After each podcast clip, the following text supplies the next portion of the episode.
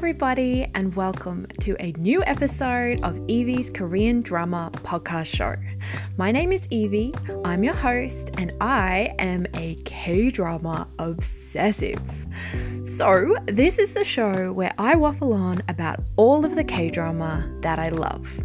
If you'd like to support the show, you can check out my Patreon at patreon.com forward slash Evie Korean Drama Podcast. There, you will find extra podcast episodes and updates on what I'm watching at the moment. Also, just before I get started, please be warned that I do swear a little bit on this show when I get excited. And when I'm talking about K drama, I always get excited. Alright, so I thank you very, very much for listening, and let's get on with the K drama show.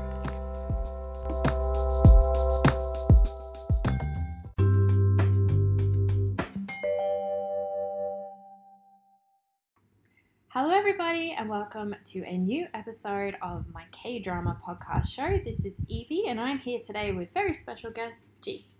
Hello, Hi, G. how are you? Good, good. I'm good. Pause, dramatic pause for effect. I didn't mean to dramatically pause. I forgot what we were doing. All right, so today we are here to discuss a drama that we saw quite a few weeks ago. So wish us luck remembering what this one's about. Um, but we did watch Hellbound, which is um, what is it? it's a drama. it's a drama. There it's a Netflix. Uh, I think it's only a six episode kind of dystopia horror drama. I want to say. hmm Um, and so this one came out in November 2021, and we watched it pretty soon, I think, after it came out. We're Yep. recording it like well over a month after we saw it, so that's just how life went. This is It's how a it busy happens. time of year at the end of the year. Very Yep. busy. But you could be listening to this at any time, at any point in be. history. So this is meaningless. Any point in history. I mean, maybe not, but let's sure. Yeah. All right, G. So I guess um, to start us off, I'll go into a bit more detail about the drama and that kind of stuff, but like casting. But what's your sort of overall view of Hellbound? What's your My super super short overview. yeah? Fifty percent good, fifty percent bad. That was super short. That's that's my overview of Hellbound. um, Half and half. half and half. It's a mixed bag. It is a mixed, mixed. bag. I actually, it is very evenly mixed bag. I totally agree with you. Um, so this this drama is, you know, it's super super dark. It's super violent. It's one of those kind of of this new wave of Netflix sort of mini K dramas. Would you call Um, this super violent? Yes, you know those smoke monsters come up and they bash people to death with Yeah, their fists. I know what they're doing is violent, but it's not portrayed in like I wouldn't call that super. Are you serious? We saw people get bashed to death. Mm, I thought it was pretty violent, guys. There's a lot of blood and gore. uh, I'm clearly. Pretty sure someone got their limbs ripped off. Uh, yeah, but it was sort of a little bit like cut away, kind of. I know? don't think they cut Yeah. away. I. I feel like it was quite violent. So, Um, it and the concepts are. You thought it was It chill. was pretty chill. It's a very dark show. Um, the concepts are pretty interesting, but I actually totally agree with you, G, that it is half good and half bad. Mm. Um, yeah, all right. So that's what I thought as well. We'll go into more details about what we mean about that. So the reason we watched this was because obviously I was always going to watch this, Mhm. and then I was lucky enough to force G to sit down and watch it with me. You were lucky enough to force me to watch. I mean, I was lucky enough that you watched it with me. Well, I you always know what? enjoy I watching wa- a K drama with you. I saw the trailer for this and I was like, absolutely no way, because the smoke monsters just look so absurd, they look like so absurd, and I was like, not a chance. invincible, i- irre, irrevinci- invincible Hulk. What's his name? Invincible Hulk, What's his? incredulous Hulk, Wait, what is he? the Incredible Hulk, Oh. right, right. Invincible Bulk. oh shit, I forgot. yeah. Um, yeah, they kind of look like him, but much smokier and grayer. But they're very blocky and have big Hulk heads. They look terrible, and I thought they kind of looked a bit terrible. Like they look.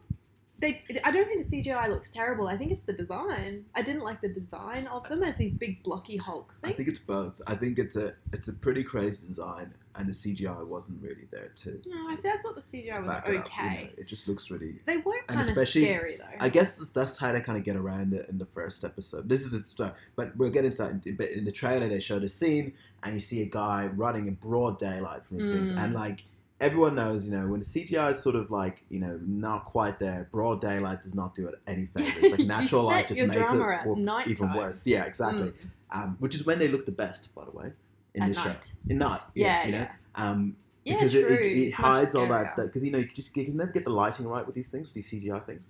So that's when I saw that trailer. I was like, no way. But then I don't know why I decided. Oh, I, think I I, was it's because it was six episodes as well, Yeah. and I was like, okay, well, I could. You said you, get through you'd six give me the first episode, Yeah, that's right. But then even though you didn't like the first episode, you still kept watching it with me. And then Yeah. it was worth it because so it's a six episode drama. The first three episodes, in my opinion, could have been cut. And the last three episodes were surprisingly good. Like I Mm. really, really got into it. Um, but we'll talk more about that. Mm, So that's why we watched it. So the casting of Hellbound, uh, blah blah blah. So um, this one it's kind of weird. Like I think in all the promos, it's like it stars Yoo Ah-in as the cult leader, and Yoo Ah-in is that's the not. It's actor. not a lie. Well, It's not a lie. it's an ensemble cast, and some people feel like bigger characters than others. Absolutely. Um, so Yoo Ah-in is from Chicago Typewriter. He's also in a bunch of movies like Burning. Um, and he's also in this, and he plays a cult Was he in leader a zombie movie? Yes, Alive. He was with Park Shin-hye. That was good. Um, yeah, was I think he's a very good actor. He's in a lot of good. interesting things. Burning is a great movie. Mm. Um, so this one also stars um, Kim Hyun Joo, and Kim Hyun Joo plays the lawyer in one of my favorite dramas of all time, Watcher, which he's brilliant in. Um, this one also stars the actor Park Dong Min, and he is actually um, I wasn't sure if this was the first time I'd seen him or not, but when I looked up his his list of stuff he's been in, he was actually in um, Time to Hunt, which was that Netflix Oh uh, yeah, yeah. thriller movie that we watched That was cool. with Jun Jae-hoon, I think, or Lee Jae-hoon and Choi Woo-shik. Anyway, in, he he sort of played like this three main boys and then an extra boy, and he played the extra boy. Right. So that's why we didn't like super super recognize And him. look at him now. He's moved up in the ranks. Yeah.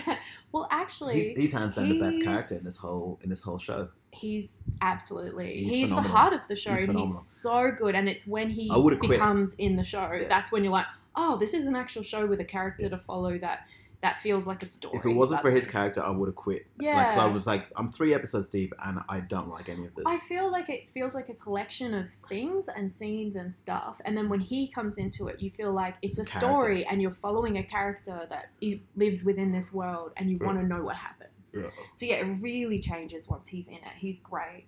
Um, interesting enough, because I didn't know this actor and I was looking up. So he's really famous. Um, his very first film is a film called Bleak Night, which I've never seen, but it's a very very famous, very bleak film apparently. Ooh, can we watch it? Um, sure, it's supposed to be really good. I'm That's pretty sure it's about bullying and stuff. and It's Oh, okay. really intense. Okay. Um, but apparently he's amazing in it. So like that was his, I think his debut, and he just kind of debuted with a splash. Wow. So since then, he's been in a lot of films, a lot of award-winning stuff. So more films than K dramas at all. Um, but then I found out he also has he had like a I think a weekly column for some magazine or newspaper, and got such a crowd of people that loved his like his essays and his stuff's all about words that make people happy or something. Okay. That he then collected them and released them as a book Oh, which is in it something like I can't remember like seven reprints. Like it's crazy popular. And Ooh. since then, he's opened a bookshop cafe in Seoul and also started his own book publishing Wow. company. And I'm like, wow. And also, he's the same age as us. So Oh, he's God. achieved a bit more in life than we have. that's pretty cool. depressing. That, that's that's the way to do it. You know, you got to diversify. You Mm. can't just be like, you know, doing. I mean, you can't. We can't all be e junkie, right? You know, we can't all be like the top creme de la creme of like top one percent of like you know. K drama talent. So you gotta like you gotta diversify. You know, you gotta Yeah, do write some acting. books. You know, Own some companies. Own some companies, you know. Yeah. make an app or something. I don't know. no. Yeah. Right. All right. Uh, so moving on. Uh, this one also has Won Jin Ah Make your own it. brand of bottled water. Wow, You know. that's ambitious. Yeah, yeah, right. These are just some ideas. You know, Just, could- you're just could- throwing out some we could start cooking this up, Cooking up some water. like our own um, sports drink. You know, well, we call it sport. we'll, we'll call it yes, sport. Full stop. For sport. yeah. Uh, we're not going to do any of This that, is not a bad idea. listeners. I'm, uh, this I'm- is a terrible I'm idea. committing this to memory. Sport. you committing. It's so hard. If you have to commit it to It's memory. it's such a, such a hard thing to commit. yeah, just the whole concept, you know. Right, right. Yeah. Uh, so anyway, this drama also has Won Jin Ah in it. and Won Jin Ah's from Sunbae. Don't put on that lipstick. Okay. Best title ever. Uh, and Is that also, actually is that a line from that show? Yes, it is. They actually say it's a terrible line. Okay, that's show. that's pretty funny. I thought it was pretty funny when he says. Why why doesn't Look, you don't need. To, do you want me to tell you the plot of this other drama? not the plot? Just what's the what's the di- direct immediate reason for, Well- for telling Sunbae not to put on the lipstick? So he's working with her, and she's his sunbae, Yeah. and they work in a makeup company, and he's totally into her. But then he realizes she's actually got a boyfriend. But then he realizes the boyfriend is cheating on her, but she doesn't know. I think And I've then seen the of this, boyfriend, you did, ga- Yeah. gives her some lipstick, and he's like, "Don't put on that lipstick, sunbae," because I guess he wants her to put on his lipstick that he gives her, or something. Uh, okay. Yeah? Yeah. Okay. Yeah. Yeah. Right, okay. You Cool. follow it? Yeah, Cool. I get you. So that was the plot to um, Sunbae Don't Put On That Lipstick, actual also plot. known as She Would Never Know, which I think is much less hilarious. Um, If he did put on lipstick, or if she did put on lipstick, what? what? No, She Would Never Know. Okay. Why are we talking about I don't know. uh, That's what happens when you invite me so on. So the actor, this is what happens.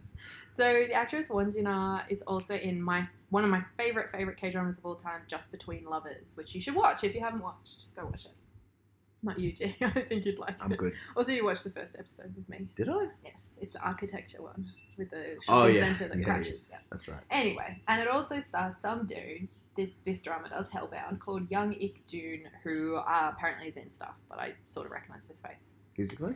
Uh, the detective. Oh yeah. I recognise his face, but I can't, couldn't remember any of his other roles. So anyway, uh, now before we get into the actual story of Hellbound, um, I've got a question. Yes. Should listeners of this podcast, if they Mm. haven't already seen Hellbound, watch it?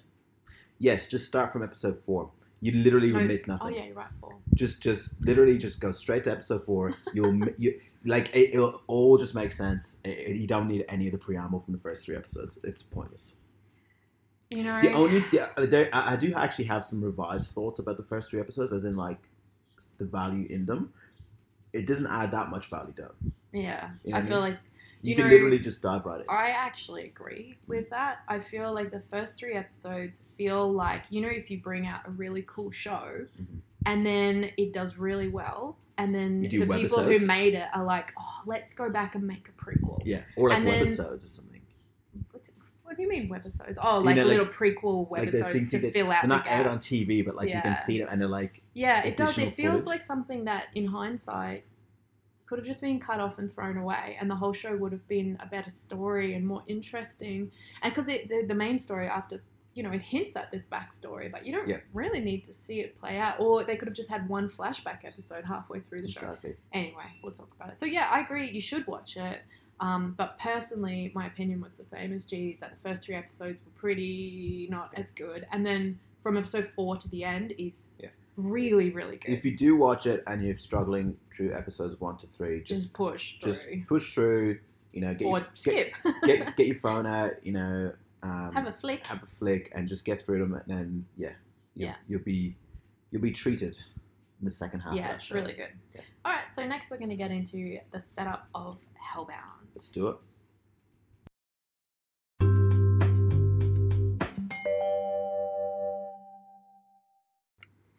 Alrighty, so now we're going to talk a bit about the plot and the Mhm. setup of the K drama Hellbound. Hellbound, bound for hell. Um, so this drama it starts off the actual op- the, the episode episode one opens with what we see from the trailer for this show. Oh, yeah, it does too. Yeah, so um, basically it's like a cafe or something in Seoul, and you know there's all these people, and there's people like they're on their phones and they're actually looking at like these reports about this cult leader, you know, Mm. and people are kind of debating it and discussing like whether this guy's a crackpot or whatever. I think they're Mm. just kind of like you know, just chatting about it because it kind of is trending at the moment or whatever, Yeah. and um, so we just kind of know that there's kind of something that's been discussed at least, and it's kind Mm. of people are sort of aware about. You know, um, we don't know to what extent that people believe what this cult leader is talking Mm. about, but he appears to be a public figure of some kind. And then we see um, a very nervous-looking dude in sitting in a cafe, and this Very is sweaty. very sweaty, and um, he's watching the time, and then it finally gets to whatever time it is that is That is causing him a- anxiety, and he's like, "Oh my god!" And then you hear a big, boom, and you hear like a bit of whatever, and then all of a sudden these three terribly computer generated black smoke monster things burst into the into the cafe. Like they just basically just it's like a car coming everything. through. Yeah, they just barrel destroy the place. So like, there's all these other people that probably get pretty pretty messed up. Mm. You know, these these smoke monster things, like they'll just sort of like steamroll over anyone, you know, to get to whoever they're They will. supposed to. And uh, yeah, so this guy runs away, and we get our very first look at this uh, phenomenon that's that the whole show is based around, where these um, you know these smoke monster things are chasing this guy through the city. They finally catch up with him, and they beat the living shit out of him. Um, and you know they're throwing him around the place, and there's a lot of times where I'm like, this guy would just be dead after the first. I mean, the guys, these things are huge, and like one of them just like punches him in the head, and like that would probably just like his head would just explode, wouldn't it? Like, or you know, one of them just like picks him up by the legs and smacks him against a bus. I'm like, you're dead. How are you still alive? Well, I don't know. But anyway, Yeah. this culminates in them beating the, the, the heck out of him, and then they all sort of stand over him in a sort of a kind of a, a, a group, and they shine light out of their hands, yeah. and it incinerates him. Yeah. And all that's left is just like a, A half little- of a charred remain, Yeah. you know, and that's it. And everyone sees this. People are filming this. It's broad daylight. Again, bad Mhm. choice for the CGI department day. Um, but you know, what? I, it's funny though because it's like, what's the alternative? They get people in suits to do it. Like that would be so stupid. yeah, that'd be really That'd be stupid. pretty bad. Big rubbery people. Yeah. Um, but yeah. Anyway, so this is this is our first thing in the show, Yeah. right? Our Yep. first introduction to the Yep. world. So then we slowly kind of realize I think it's very near future. Um, and I guess it, it seems that these sort of occurrences have been happening worldwide, but very sporadically and not really caught on camera, but a little bit maybe. And sometimes people are seeing them from overseas and just, you know, oh, it's a hoax, we don't believe it. Yeah. And then there's this Korean guy, um, Yoo Ah-in, who's a cult leader, or he's sort of, you know, creating a cult, I suppose. And he's doing a lot of teachings based around the fact that the idea is an angel comes down, you, you have a visitation from an angel, which is basically a big, scary CGI head that then tells hmm. you you ha- how much time you have left and that you're bound for hell. And so obviously his whole cult is very much built on kind of really old school, you know, hell kind of sin sort of stuff, religious kind of stuff. Mhm. And um, Yeah, he's the idea is starting that to if go you're bound for hell, it's because you've sinned. yeah, you've sinned. and you, this is your punishment for Yeah. sinning. And then, I, I guess attached to that ideology is that you know all of these things that you might you need to think about if you don't want to be a sinner. yeah. But it's also kind of like, and this is actually I think part of the first three episodes, even though I think they're mostly unnecessary and could just Mm. be done without. I think it's what they're trying to do with these first three episodes is they kind of sacrificed like engaging characters and emotional storylines for kind of more of a broader discussion about the origins of like fanaticism Mm. and and and like righteous fanaticism as well Mm. because it's like the idea that's implicit in this ideology that he's teaching is that not only are these people who are like if you sin you're not you can't just fix that do you know what I mean so they- they're saying like if you sin it's like there's, there's no going back you sin and then that means you're bound for hell and then you will face the ultimate punishment which is like a painful death and then being sent to hell True, you're right. and then it also means that anyone who isn't hellbound is by definition righteously good, but you have to do certain things to maintain that Mm. goodness, right? So it kind of creates this very like Strict. dichotomous sort of thing where it's like you're either good or evil, Yeah. you know, and if you're evil, you deserve it because you did something terrible. And, And- that might just be something just like have to- adultery or anything. It could be anything. yeah. yeah. It might not be like murder. It might be a Oh, smaller sin. exactly. And but there's no like like you said, there's no coming back. Yeah. There's no room for growth or change or learning. Exactly. There's no second chance. And this guy, the cult leader, his whole thing is sort of trying to establish like the sins as well of the individuals. Mm, So like he'll sort of attribute certain things to people, mm. you know, based on whatever information he can find out Yeah. about them. And his whole movement, if someone gets, you know, vanquished to hell in this way, what they want to know is what that person did Yeah. because they want to then publicize whatever that sin may be to further their own cause. That these are the reasons this is happening. This is a new structure for the world, and he's the one with all the answers. Exactly. They've got the structure for the world, Mm. the, the the guidelines that which people should live by Yeah. based on this data they're collecting from scary these, thing yeah, yeah. happening to you. So I think like that side of the first three episodes is kind of interesting because Yeah. it's showing the the grassroots level of that kind of movement Mm. and Kind of sense. you know where yeah and I see why people would flock to this. It's Exactly. an answer in this really scary situation Really scary, where this is just happening to people, Yeah. like with no control. yeah with no explanation And sometimes when the angel turns up, they're like, "You're gonna die in two days, or three minutes, or Yeah. you know, years." or years yeah so Yeah. there's no pattern It's to it very it doesn't interesting. it doesn't seem to make sense It you doesn't make it could be any yeah exactly so Yeah. um I think that you're right in that the ideas. I re- I think in the first three episodes there are some amazing ideas and some Yeah. very cool concepts, and I think it's more for me the execution just doesn't quite work. Yeah. And one thing that you pointed out that really stuck with me when we were watching it um, was I think how quickly people sort of become completely indoctrinated Yeah. into the cult stuff and like everybody like even police officers and detectives Yeah. and lawyers and people that should have just and I would understand it if they had a, a jump for years and then eventually that's where people got to but at Yeah. this point in the story we've only seen like two people have this this hellbound thing happen to them and it just seemed a little bit unrealistically fast that everyone accepts it so immediately i yeah. think Well, I think the moment they did that, and we're jumping around a bit here, but the moment Yeah. they did that is basically in in the first three, within the first three episodes, episode three or two or whatever it is, um, we get we actually get a moment where someone who's bound for hell has been identified by uh, the cult leader, and The they have leader. offered this person a whole bunch of money for their family to live off if they'll allow them to televise it. And the whole point is they want to publicly show that this is, is a thing that's happening. And that it's uh, it's it's God's way of punishing Mm. sinners and, and whatever. and they're So- trying to get her to so this is um sort of a, a young woman with like a, a single mom with two young kids so she kids, yeah. agrees because she wants the money to look after her kids because she thinks she's going to die Yeah. but she never says what her sin is Yeah. um because we find out later probably Well, well, maybe she didn't she probably didn't have any Yeah, particular exactly. sin, but I mean, sh- there was potential that she Yeah. might have had a child out of wedlock or something Mm, like that. true So that's what the cult seemed to be kind of drilling on, Yeah. onto.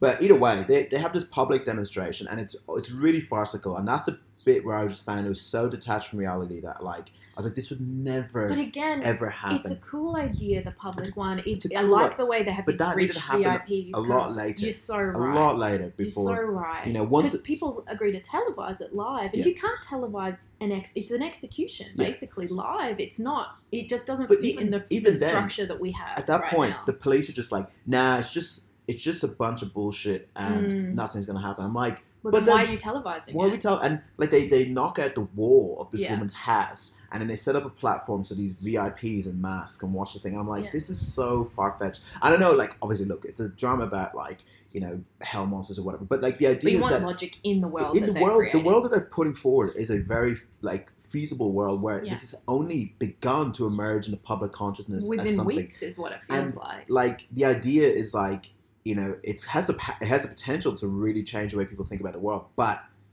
It should be the early stages. it's just the early stages. It's really just like people still aren't 100% Mm. sure about this. Like, And like when it Mm. happens, and you know, no one knows if it will or not, but the live demonstration does go ahead. The the you know big beasts, smoke beasts turn up and they murder this woman in front of everyone. It goes live on television, and then they disappear, and everyone in the crowd who's watching will like go down on their knees, you Yeah, know, that's- in reverence. exactly. That's And the moment where I was like, nah, come on. It's too much. People would run and scream. There'd be panic. would be panic. And I think I loved the way this looks. Like I think this whole demonstration looks really cool. Again, the idea is cool, but I feel like it happened too early in that world. Like if they had flash forward a year and these keep happening Absolutely. and it's been caught on social media for like a whole year Absolutely. or two years and now everyone's like, let's make Yeah. this I- I- official, yeah. then I would have been like, all right, you know, Yeah. these people already believe, but they just need to see it with their own eyes. I agree. I think the way that the first three episodes should have actually gone, if they wanted to tell this story in that time setting,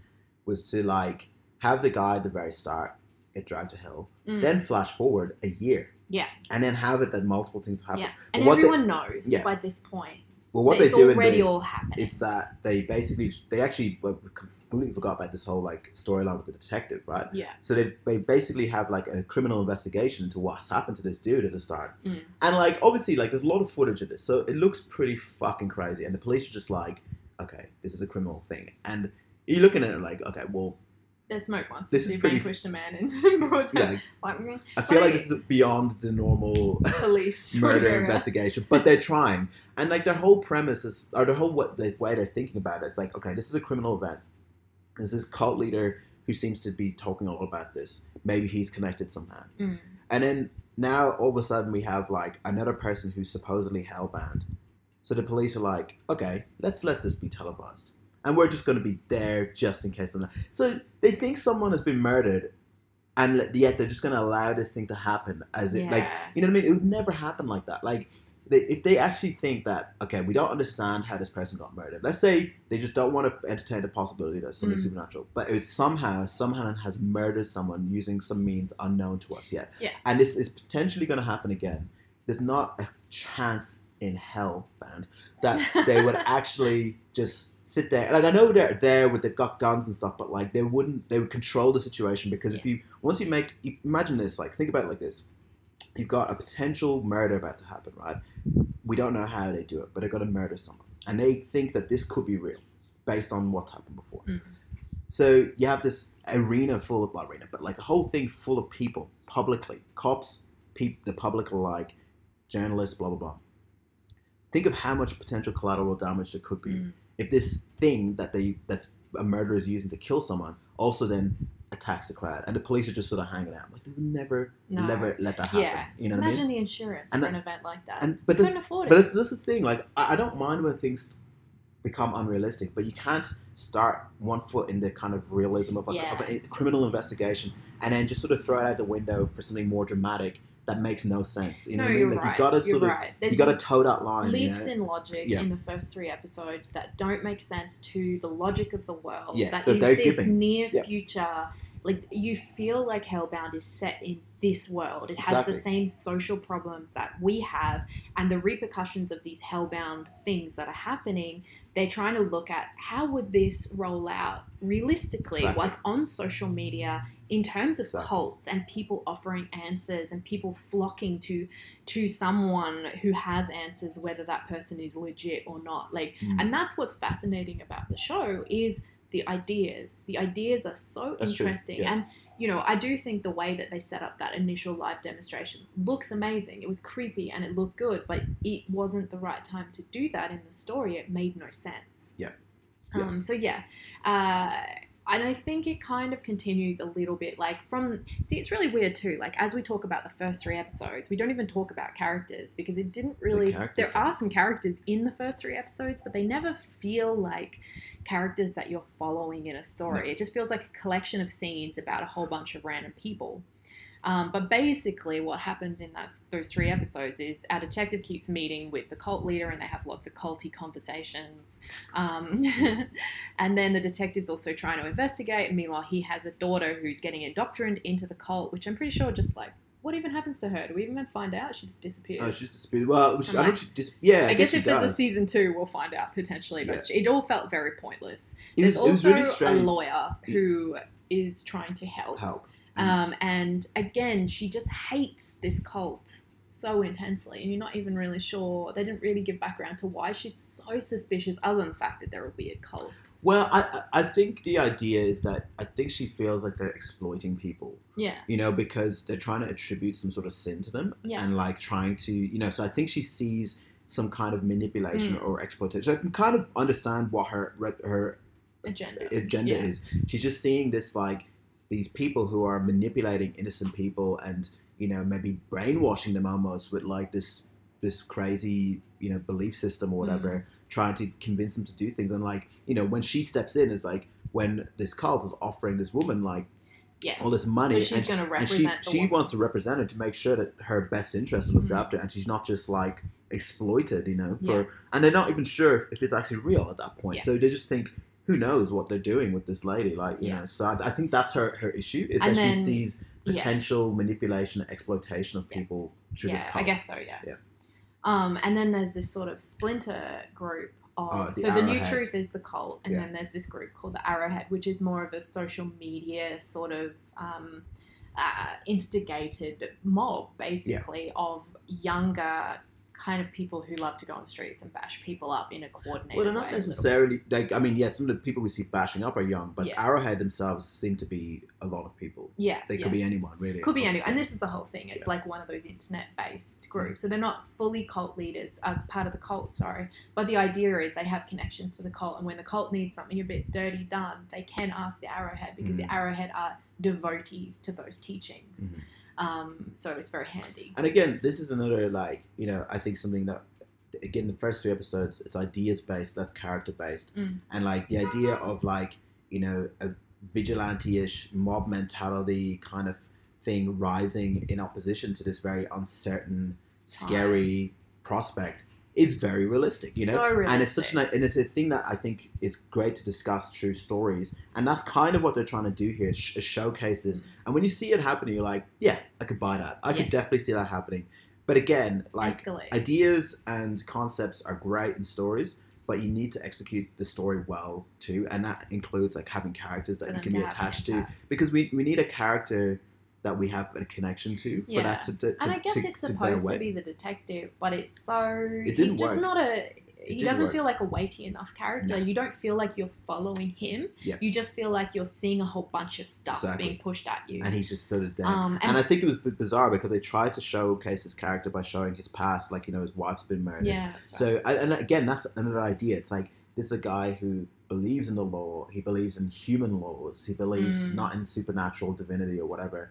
And like he he's obviously still committed to that. But you know the cult leader, you know, really puts that to him, and he's like, "Well, where did your human laws get you there? Like, did that did you get the justice you deserved? Mm. You know, So he's maybe- wavering. you know, and maybe maybe what we're seeing here through this sort of is you know, true justice. it's true this justice is your answer. you know, and maybe you should be, you know, and Mm. so I think, oh, that's really interesting. But again, the character himself is Yeah. not very interesting. And it's you know. crazy, like, why don't you care for this guy? Like, Yeah. who's had this awful tragedy, who's a downtrodden cop, who's trying to You should. investigate this bigger thing. Like, it's a Mm. great idea, but for some reason, the execution, and I just think he's just, is he just not on, you- you're just not following him. It's not No. his story, it's just a No. collection of things. The story does not focus on any on one him character. enough for you to Yeah. feel like he's the pin, which Yeah. he should have really. He's the right character to be the pin Mm. in a whole bunch of, Yeah. you know, things that are going beyond his Yeah. control, like a storm It's, around it's him. pretty much all those first three episodes needed. It was more balanced, as in a focus, a focal character that Mm. at least you could be emotionally invested in. Yeah. Because without that, it's just it's not engaging enough. And then obviously there's leaps of logic which just go make it for me kind of irritable, irritating to watch. Yeah. You know, 'cause you're like, oh, what the hell. Um, and So- hard, well, hard to believe in then the concept because Exactly. it's trying to feed you these great, big, exciting ideas, but it doesn't have the ground foundation Mhm. to underpin them. So therefore, you can't follow along in the world that it's trying to create. Yeah. I did really like there's a reveal, and I don't love the way it happens. Again, I thought the execution was sort of dumb, but at the end of the three episodes, Oh, the yeah. cult leader. Yoo Ah-in calls the cop to this weird abandoned place that used to be like an orphanage or something. And you find out that Yoo Ah-in's character, the cult leader, is actually also destined for Mhm. hell. And this was very, very interesting because up until this point, you are not sure. Like these creatures do come and say you're going to hell. So there is this kind of, you know, dogmatic sort of religious side to what's going on. And you're like, are these people sinning? mm, in this way that you know like you know whether you are into that sort of stuff or not but in the world of Yeah. this is there this religious structure of what is sin and what isn't and has you know the woman that you see with the two kids like has she sinned in their sort of eyes mm. and then when Yoo Ah-in says well actually I got summoned I knew I would go to hell in I think it's something like 10 years time 20, 20 years. 20 when he's years a kid. back when he was only like 10 years old Yeah. and he was an orphan or something in an orphanage. So, like, what sin has he possibly Exactly. done to deserve that? A poor, abandoned little boy in an Yeah. orphanage, which is when you realize that the cult leader doesn't believe in anything No. that he's been saying. No. Nothing. He's completely, complete, is it narcissist the right word? Like, Well, he, not, he just doesn't have a belief in any of this stuff that he's spouting. Yeah, but I think I think he actually says in that because he he has this confrontation with the cop, and the cop tracks follows him to this place, and then he basically reveals to him that twenty years prior he had you know he got his own Mm. Summoning. what do they call it? Revelation. summoning or whatever they call Uh, I can't remember. Uh, they, they yeah, they you know and and, and, and yeah, and then the, you know he's got only got about ten minutes to live. Yeah. and he put basically puts it in the hands of the cop whether or not to if he wants to record what happens to him or if he wants to just forget about it and not tell the truth about what Yeah. happened. And the thing is, he he, he kind of says in his in his dialogue that like he he knows is there's not hasn't it has, hasn't got to do with since. Yeah. He knows because he's been the one looking into it the most. Yeah. And he knows because he from his wanted own to experience. know if he had sinned. exactly. He but knows he from his can't experience. figure out what he could have possibly done. So he knows it's not. But then he says, you know, to him basically like, you know, you, you could reveal the truth, but you know what comes from that is probably going to be chaos. Mm. You know, because and and that I think that's a really interesting idea. Again, really really cool idea. It's like, what are the the alternatives at the time anyway? Are like create this like fanatical dogmatic religious system to interpret what's going on, which um, leads to people feeling more secure if they can understand what's going on and attribute meaning to it. But it also leads to, you know, a lot of cruelty and um, a lot of oppression through this But then the flip side group, right. is general people don't want to go out and hurt people or loot or murder because they don't want to get hellbound. So that's the upside of it, right? well, true, but also, but then they're also being oppressed by this Yeah, by this religious group, right? Mm, Who are telling them the what to choice, do, right? You know, right? But then the other choice is they, they don't have that at all.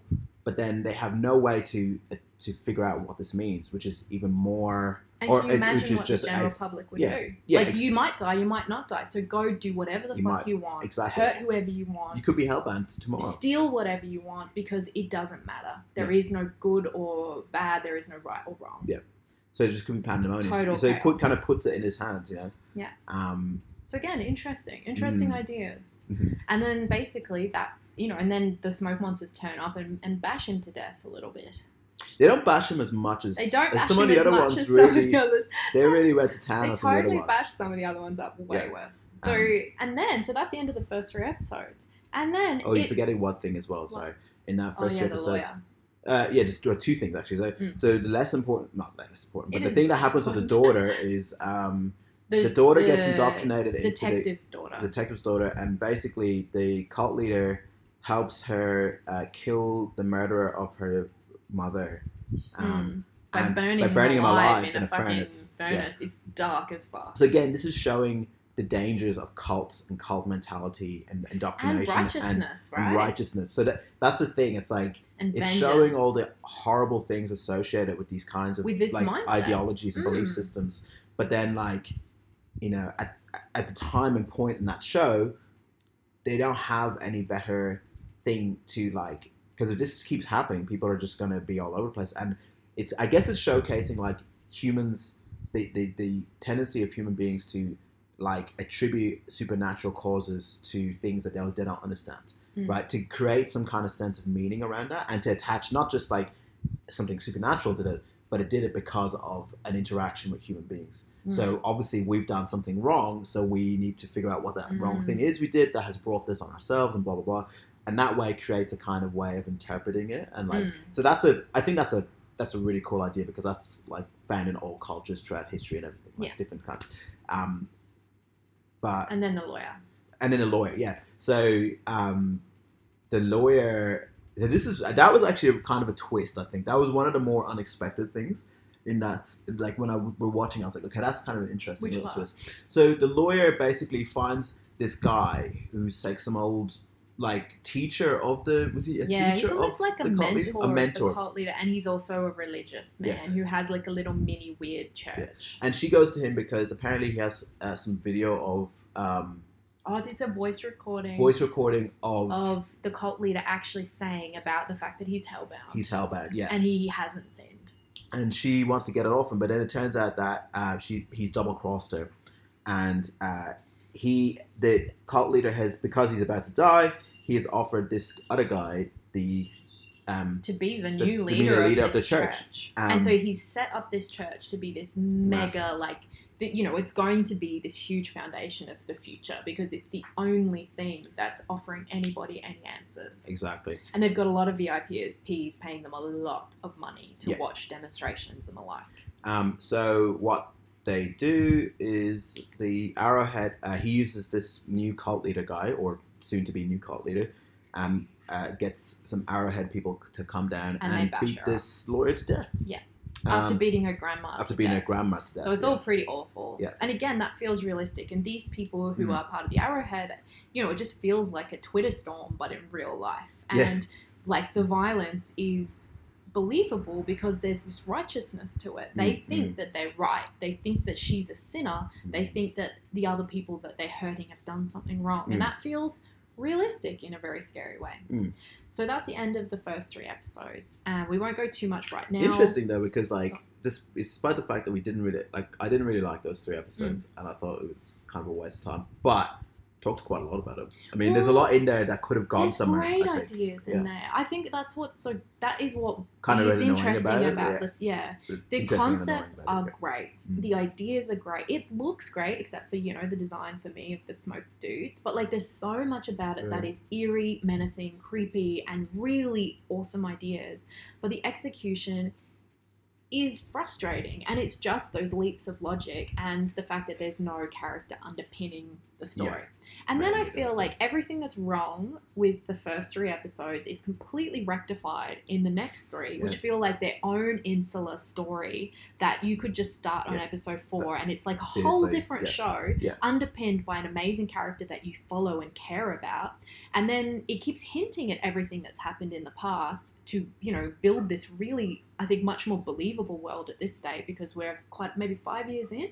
Yeah, four, I think four four, years. four, yeah. So a bunch of years in, therefore, every big change in society and Yeah. you know, I guess um, the fanaticness, fanaticismness of everybody is very believable Mm. um, for the last three episodes. And you know, it's really it's shocking because like li- you literally like this new character, which he just rocks up what- for like he's on do? screen for two job? seconds. So he works in like a media company, so like for I think a TV channel or something. and he's played by and he's played by the actor Park Jeong-min. So Yeah. Park uh, Jeong-min is the guy from um, Bleak Night, Time to Hunt, who's the writer and stuff. Anyway, so his character is Yongjae. So Yongjae, it opens up so four or five years later, and he's in a meeting with his boss and some other people from his work, and they're talking about creating an advertisement for the New Truth. And we we get introduced to some cult, like kind of upper cult members of the New Truth, which is of course yeah, and now they've got like they've got like They've got uniforms, money, and they, they, yeah, so uniforms. they're very well established at this point, and yeah, and they've, they've paid this company to create an advertisement for them. And the advertisement is like it's intense. It shows like little you know a dad crying and the little kid being like my dad's a sinner. He's going to hell. Like you know like you know all these ideas of don't do this But this, you know, this sorry, this is just to interrupt. That it, the actual episode, I think, opens with that ad. Yeah. and we know it's an ad because you know it looks like it looks like a weird that would have been the perfect way to start the show i totally because agree it tells you everything you need to know about this Yeah. world, and it's like, and it's if you open the show with that, you'd be like, wow, what the heck Yeah. is going on? Like, and then you, know, see the and then you boardroom see it happen. with like complete devout crazy believers and then as opposed to that our now main character Yongjae who is extremely pessimistic and is like just you know needling at them with everything he says so he's immediately very very likable as Mm. Yeah. someone who is surviving in this world but isn't necessarily buying what Yeah. they're selling yeah, he he he stands up for, I guess, what he believes in in a way, Mm. like, and in a and- very sort of sassy kind of like you Yeah. know tired sort of way But he's very- also just annoyed because if they made this ad and then they're trying to micromanage the shit out of the ad, and he's like, "That's not what we do here. Like Yeah. we've already gone through what you wanted and had the discussions. Yeah. This is the ad. and we're not going to change fifty Yeah. things for you because But his boss is you know. very pandering because he's afraid of the new truth because he doesn't want to go to hell. well, because you cross the new truth, you're also probably going to cross Arrowhead at some exactly. point, very because the new stuff. truth probably aren't going to do much to you. It's, it's. Arrowhead that are the problem, right? Like, And it you know, It feels very um, like a very scary sort of world now, like Yeah. with these rules and these don't step out, don't get noticed by the wrong people kind of stuff. Yeah. the new truth are kind of like they're like the church, and then the Arrowhead are like the Inquisitors. You know, Mm. they're the ones who, who dole out physical punishment. You know, before you might, you know, Mm. the, the new truth are just going to tell you that you're going to go to hell if, and you know, maybe you do get like a, a visitation or whatever, Mm. and they, but you might not. But the, the Arrowhead are just going to go around preempt, get you. preemptively breaking knees. bef- Yeah. you know, Yeah. like so you have to watch out. yeah, like- you got to be Yeah. very scared. Yeah. Um, so we won't go too much into all this stuff because we'll talk about it in the other sections. But basically, Yongjae, our main character, is um, he's got a best friend at work, and the best friend starts acting weird. Oh, And then the best friend sort of disappears, and Yongjae goes to go and find him, and what vi- like sees a demonstration with his friend dying, which would have been the perfect way for us to first see it at any point because it's dark and creepy and mysterious. Um, and meanwhile, his wife has just had a baby in hospital, so it's their first baby, and he keeps trying to get away from work. He's really exhausted, and he keeps wanting to go to the hospital to see his wife and baby, um, but he keeps, you know, getting busy with other stuff. And his wife, played by Won Jin Ah, she sees an angel visit her tiny child who's like one day old and says that the baby's a sinner and the baby's going to die in three days. And then that is the big setup for the second half of the drama. And a really great setup. What a great setup! Like so good. Yeah. All right. I think that's all we'll say for the setup now, but we'll go into more details as we talk about stuff that we loved and didn't love. Cool.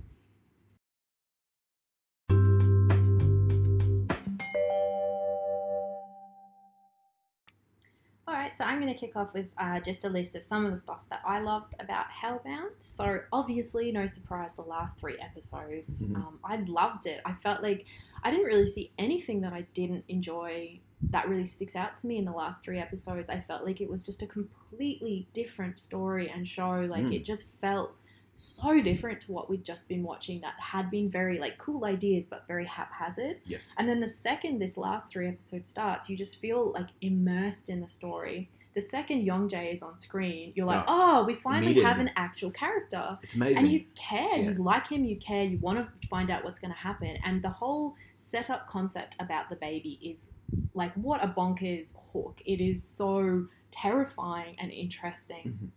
And you really cannot guess how this is going to work out um, so i really loved it and i also i felt i just think i think having a character in the show yeah. like a character that you are interested in just made so much difference. But I also really liked, um, I guess, the world building as well. Like, I felt like that jump into four or five years into this new world was really cool. Mhm. I remember at one point he's driving along Young Jae and he's stuck in some traffic, and you kind of see this huge, you know, enormous statue of the three like smoke monsters and stuff, and you you start to see how the world has Yeah. changed and been impacted by all this, and I loved it. Infiltrated actual culture. Yeah, like, yeah. exactly. Mm. And yeah, and I think that's really cool. But I thought it was really interesting because unlike the early three episodes where everyone was just so into it without really any reason, it was so much better to have someone like Young Jae who seemed a bit more normal. Someone who's like, look, this is the way things are, but I'm still not going to go join a cult over it. Like, Mhm. you know, and it was a much more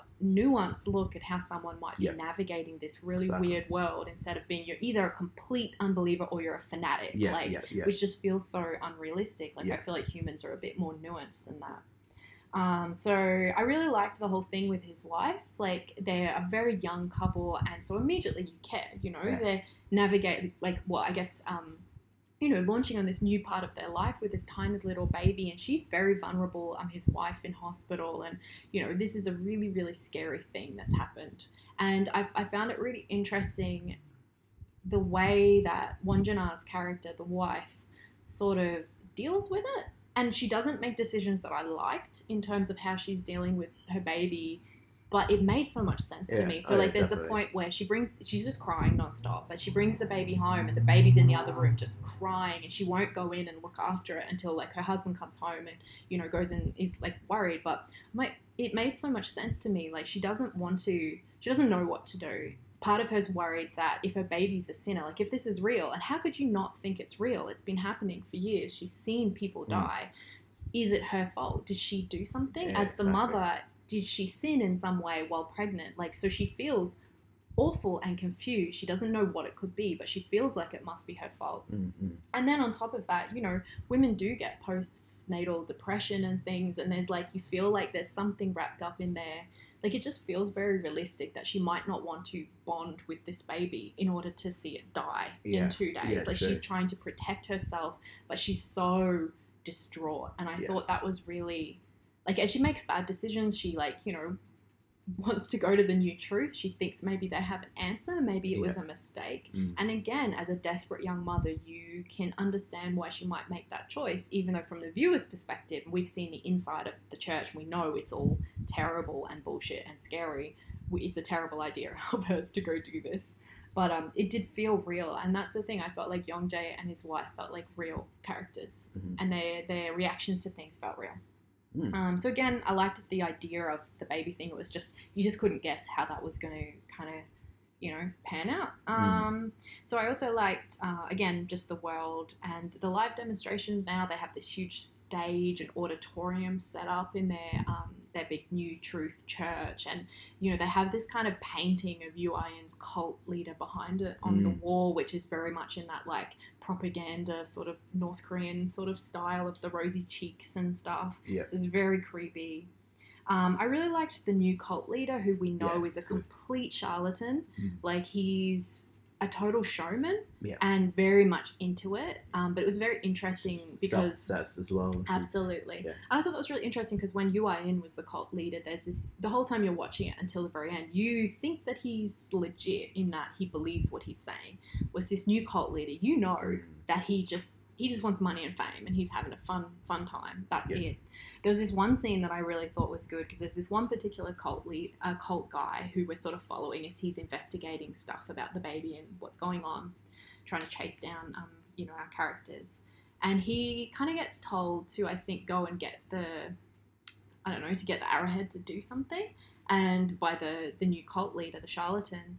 And the charlatan guy's sort of like just go do it. And you know the the culty guy with the glasses is like oh i can't you know i can't i'm not I don't, ha- authorized I don't, I don't have the authority. yeah, yet, it's like he hasn't been authorized by the charlatan through, and so the charlatan guy has to do this big like, you know, he waves his hands around, and like Slaps him on the head and and slaps stuff. him on the head Yeah. and gives him like the power or something, and you know this devoted guy just completely laps it up and then walks off to do his job, and then meanwhile the charlatan turns around to his staff and he's like, this looks kind of stupid, like can we think of a better way for me to do this Yeah, that yeah. looks like more cool? Yeah, yeah, yeah. Like it's so. Yeah. I just thought that was really interesting and Yeah. yeah, just, just really so cool. obviously making up yeah, just rituals and making it up as they go. Whatever they need to get convince people. Yeah. Uh, so, uh, talking about earlier episodes, I really, I found it very interesting that whole like I didn't love the way it played out in the abandoned orphanage or whatever with Yoo Ah-in's cult leader telling Mhm. the truth, but I I found that a really good twist that he had that twenty year thing and he's the whole reason he is the way he is is because he's tried to figure out why he has to die Yeah. and what does it do to you to know that you have 20 years Yeah. and your time is counting down like Mm. what kind of person and how twisted does that make you? And I thought that was a really interesting idea. And then the last thing I've, I've written for stuff that I loved, um, other than just the whole last three episodes, which were great, was just the concepts and ideas. I, I do think the second half, obviously, the execution was brilliant as well as that stuff. Mhm. But even in the first half, there was some great ideas and concepts. Mm. What about you? Stuff that you loved? Yeah, I mean, uh, pretty much all the stuff that Mm. you said. Um, the only things I could think of to be like a little bit different. Like, I really liked um, in the second half of the show they introduced this. So like we've gone four years into the future. The new troops are well established. Arrowhead are out of control. They can just do whatever they want, basically without incurring any kind of Mm. pushback. And it's also I like the fact that like they kind of hint at like you know it's hard to police them and stuff because they've infiltrated a lot of different positions within Yeah, that's within the community. So they probably have people in the police. Yeah. And, you know, so it's not a case of just like you just go after them. You know, if they bash someone up or Yeah. worse or whatever, they've got a lot of power. They they because they're they've got religious power behind them. So Mm. they they're not just like a group that are um, financially. You no, know, people are afraid. people are of them. afraid of them, you know. So and they are protected. So I, I thought that was kind of cool. Um, but yeah, uh, cool idea. the thing that I, I really liked about that is like they looked at the dynamics of like, okay, say this happens, and you know we've got this world, and then this, religion grows more and more powerful, and then this sort of mob, you know, enforcers of this religion grow more and more powerful. What would happen? Yeah, and what you have is in the middle, you have people who have all who people who have had loved ones being killed by the arrowhead or being hellbound who don't buy into any of it because they've lost so much Mm. and they are they actually are against it so you Mm. get this middle group of people who are actually like no this is fucked this is so Yeah. unfair because maybe they their loved ones weren't hellbound but they just got beat to death by the Yeah. arrowhead for something stupid right Mm. so you have this little group here, and then there's that introduction of this sort of this clandestine group of people who are actually helping people who have got summons to, Yeah. to die to um, to do it covered up so that they don't um, they don't incur the shame and the targeting by the arrowhead, their family, because So their family happens. doesn't have The family aren't ostracized by the community, and because what happens often in this world is that the families they might be ostracized because they one of their family members was so a so-called sinner who died. Mm. Um, but the arrowhead will also come after them too. So Yeah. they, they run the risk of also being intimidated by this sort of group. So you have this emergence of this third party group that helps people um, just disappear essentially. Um, So that they, they their debts aren't attributed to the the hellbound thing. Um, which is amazing because I'm like that's exactly the kind of thing that would happen, and you're kind of wondering who are the people who work for this group. Well, we know like the lawyer who we thought was beat to death in the first three Mm. episodes. She's leading it, and that makes complete sense. Yeah. She survived, but the kind of people that are helping are exactly these kinds of people who've lost people, Mm. who've had this happen to them, and it's so unfair, or have had the arrowhead do something terrible to their families, and they're the people who are giving up their time in secret to help this Yeah. group because they know that it's important work, Mhm. and that's that was one of the most believable things in the show. I was like, that would absolutely happen. There'd be Yeah. so many people who'd be the fallout of all this terrible shit, and some of them, of course, would just become religiously ardent Mm. believers in But the not truth. everyone's gonna do that. Not everyone's to do that. Everyone's so different, and the way we react to tragedy or fear is so different exactly, as well. exactly. And if, yeah, you're right. It kind of explores that a little bit. Like, Yeah. there's that one of the guys who's part of that Clint clandestine sort of group, and we see his flashback is that he's driving his teen daughter in the car somewhere along the sea. she gets like 30 and she gets 30 seconds and she's just a teen girl Yeah. 30 seconds and then she's dead and he's in a car crash because he's driving when they get hit by the monsters and nearly you know he gets his head bashed in a Yeah, bit yeah. and it's like what what's that what's fair Exactly. about that that's not fair Exactly. You know, so um, and then she's a kid as well. So she, what could she have done that would have been a sin re- that exactly that required Just her to be girl. sent to hell forever, right? Yeah. Um, so that was cool. Um, again, uh, looking into the second half of the series, I mean, I, yeah, I like the, that that new cult leader a lot. Um, yeah totally made sense that you know an opportunist an opportunist who you know who would like he, who would use his position for his own narcissistic sort of like ego trip Mm. thing you know um, and he really makes a spectacle out of it and he always wants to be at the center of the spectacle like he you know they have the demonstrations in their little temple where he can like humiliate yeah a person and you know lord it over them as as the because because I guess the the ch- the the leader of the new truth would by definition by their own ideology be like the most righteous person there is, Yeah. right Yeah. that that that's that's how it would work so he's loving it like he's loving his own like his own um legend Just that they're creating trip. and then power and Mhm. everything so I thought that was really cool um oh there's some other stuff that I thought was pretty good too um uh, I like that, um, and this is sort of like I guess this is sort of flashing forward to the end of the series, like with the big yeah, finale. sure. So we see like you know that the hellbound creatures are coming for the baby. What actually happens in that sequence? So what happens is I know what happens at the very end. and Wonjina, Yeah. what's Wonjina, the wife, Sohyun. Sohyun is Won Jin Ah's character, the wife. Um, so Youngjae and I've forgotten Sohyun. Uh, they're trying to get the baby out. They're trying to figure out what to do, and what the clandestine group who are trying to So- help them Sodo, I wants to do, called, isn't it? Sodo, Yeah. is televise the baby's demonstration. So televise that's the right. baby dying to get the word out that the new truth, you know, they all their culty structure is incorrect. Um, and obviously, the new truth want to stop this from happening because it could essentially mean it wouldn't mean the downfall because a lot of people will explain it away. They'll say the mother had sinned. They can, you know, anything can be explained away if you believe in something enough. Um, but at the same time, it would create a rocky foundation for the church. It would stop a lot of people going towards them, and they would look for different It would, options, it would which might start. It would start it would start a movement that, that could movement that make could the undermine the opposite side powerful enough to at least compete, which is not something they can openly do right now. Yeah. Um, so I can't remember exactly, but they end up like Wanjina with the baby ends up in the middle of this apartment block. Yeah. And she knows it's time, and basically the monsters come, and right when they're coming to grab the baby, she jumps in the way. And then her and Youngjae just Yeah. like run around in circles trying to save this baby. all the while, people are watching People this are watching and filming and it. filming, Yeah. and they're seeing this young couple willing to die to Yeah. save their child, and it's so intensely intense and scary, and it is very moving, I think, and awful because it's just a baby, and I don't know, it's really sad. Well, basically, they they they the, the monsters corner them Mm. and they shield their baby. They hug each other with the baby between them. The monsters them. incinerate them, and as yeah, as the husks of what's left fall apart, you see the baby still alive inside. so they save their baby's Yeah. life. They save the life. So, so this is amazing because it, it's all filmed because people are filming it from the balconies. They're watching this, and they're shocked because one, now people know that a baby was was supposedly hellbound, which is a big, big fucking you know Yeah. like blow to like It's even worse because it makes the it new makes truth sense in the now. ideology because the Yeah. ideology was that it's all predicated on sin, Yeah. right? So, So you now they have to- a born sinner, and they have a conversation Exactly. about That's this. It's thing. different to other religions. You cannot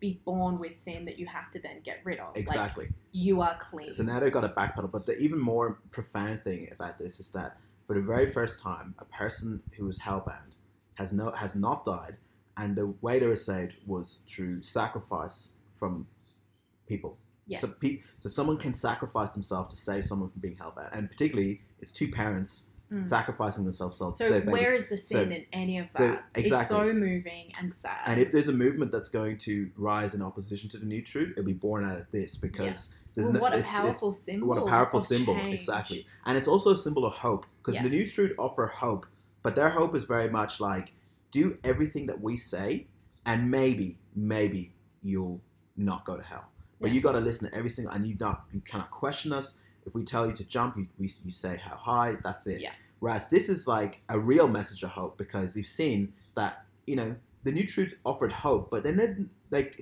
people could still be dragged away to hell. Yeah. And they could be believers in the new truth, and then all the new truth says, "Well, you messed up." you Yeah. sinned." Whereas this is a message of hope in the sense that people can actually be saved. It's not an ideal way of saving people by any means, but it shows that one, whatever is Humans doing have this, control. and yeah, and whatever is doing this could not possibly have our best interests at heart because it was willing to kill a baby. Yeah. And two, And two parents had to die to Two. save the baby. but we also have good? some level of stopping this. There's Yeah. some way to stop this, you know. Mm. And I think that that that whole ending was like fantastic. It was really you know. powerful. Like, and you can Yeah. understand how in the future of this world, this is going to be such an intense Mm. symbol Mm. of a different direction. and it was more powerful because the characters had died, we give We- a shit about we them. really Uh, gave. you know, I really liked both of them a really lot, you sad know. when they died Yeah. because again, yeah, I really, really liked them. I really Exactly. cared for them, and I wanted them to save their baby. Yeah. And it never occurred to me that that might be how they did it. Like it was an amazing story twist that was very emotionally powerful because, yeah, you liked those characters so Exactly. much. Exactly. So yeah, I thought that was really cool. I thought Um, it was a brilliant end. It was just so powerful. Yeah, I think there was some other stuff that I can't quite remember. Like, you know, there was the bit where like the mom brings the baby to the to the new truth, and like you're kind of like, what the fuck? But yeah, it made sense that she would because she's just scared and she thinks they have answers. And I, I like the whole idea of like this is a this so this is a this is an idea that's put forward Yeah. in the last few episodes, but it works so well because we actually like the characters and everything's done executed better. So I like the idea of like you have this information that's so damaging Mm. and this church want it now when they know about it because they need to repress it you know Yeah. and that's like we've seen that reflected in the real world you know where like you know certain discoveries or certain pieces of information that go against you know religious beliefs that you know would that you know they, they would want to suppress because it Yeah. undermines their ability to um, control people and Mm. to and to to have the final word or the authoritative word on on the way the world works so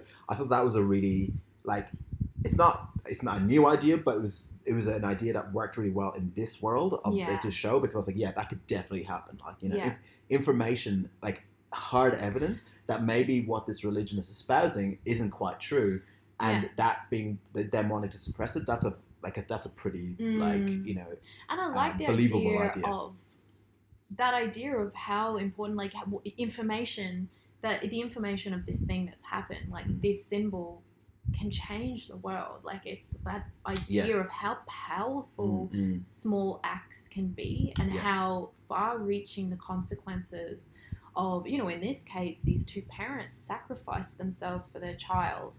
And not only have they saved their child, but you know that they have reintroduced a new hope into the world that will have very, very far reaching consequences. And that is also, like, it's awful what happened. It's so sad, but then you see what it will become. Yeah. Um oh the other thing I did like as well Mm. the main guy the Youngjae. Young Jay. So because we talked about how like he's so much more a character than Mm. anything we saw in the first so two quickly too. And like the first thing we see, obviously, we talked about is like how he he pushes back against these new truth Mm. guys, and he and he's he's you know he's got confidence enough to to say his piece Mm. or whatever. He doesn't necessarily have power to do anything, but he has confidence. So you like him already. But then the thing I think they did really well with his character to show that to show why we should care about this guy. You know, he's literally like, okay, I need to get, just get this thing done. Just had a baby. I need to get to hospital. You know, so he's like off to go to hospital, and then he gets a call from his work colleague's wife, and she's asking him, you know, have she seen him? And he's like, oh yeah, he said he was going somewhere to. Um, he had something he was going to do or something. And the fishing spot. Fishing spot. He made some excuse up, and you know he'd been acting weird that day. Mm. And the wife's like, oh, because you know he should be home by now, or whatever. And he's like, oh, okay. And he's sort of like debating, like, because he's on the way to hospital. He's like, Christ, so His wife needs him. But then he's like, you know, he saw his friend was acting weird.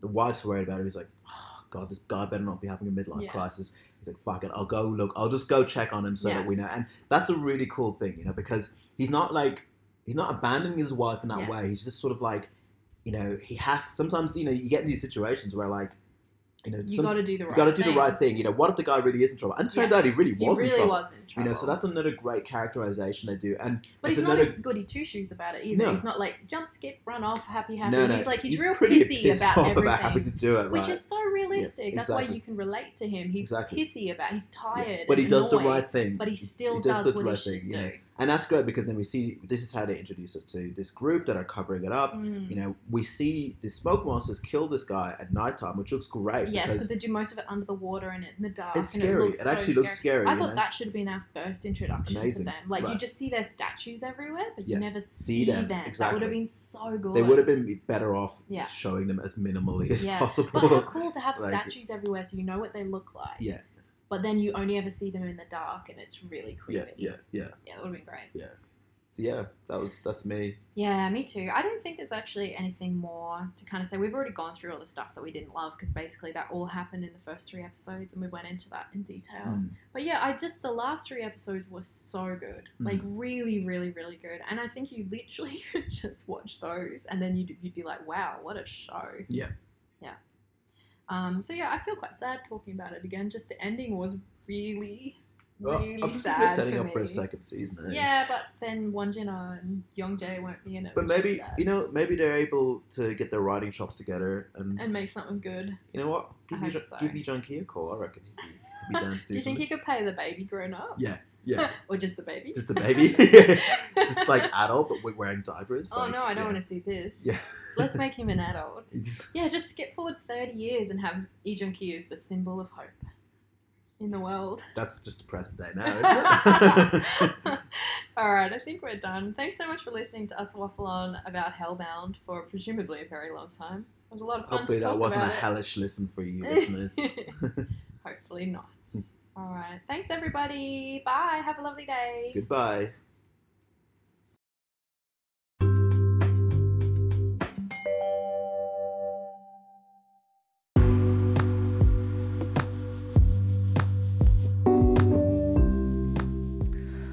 Brings me to the very end of the episode. It's just me, Evie, by myself now. G has gone off to do other things. Um, but I just want to say a big thank you for listening to our episode as we waffled on about this show today. I hope that you enjoyed listening. Um, and of course, I just want to say an enormous thank you to my Patreons, um, and particularly to two new patrons who have decided to support the show on Patreon. Thank you both so much. So, this is a huge, huge special thank you to Lucine Sia and also CD. Thank you both so much for joining my weird little Patreon community. Thanks, guys. Um, and a huge thank you to all those other people who've decided to support the show on Patreon as well. You guys are the best. Um, thank you also to everyone who's listened to the show and made it this far. I really, really appreciate um, your support of the show through listening and reviewing if you ever get time to do that. That's always very helpful as well. So I'm told, apparently. Uh, so that's it. I'm going to go. Um, I hope everyone has a lovely, lovely week going forward, and we'll tune in again next week for some more K drama waffle. Thanks, everybody. Have a lovely week. Bye.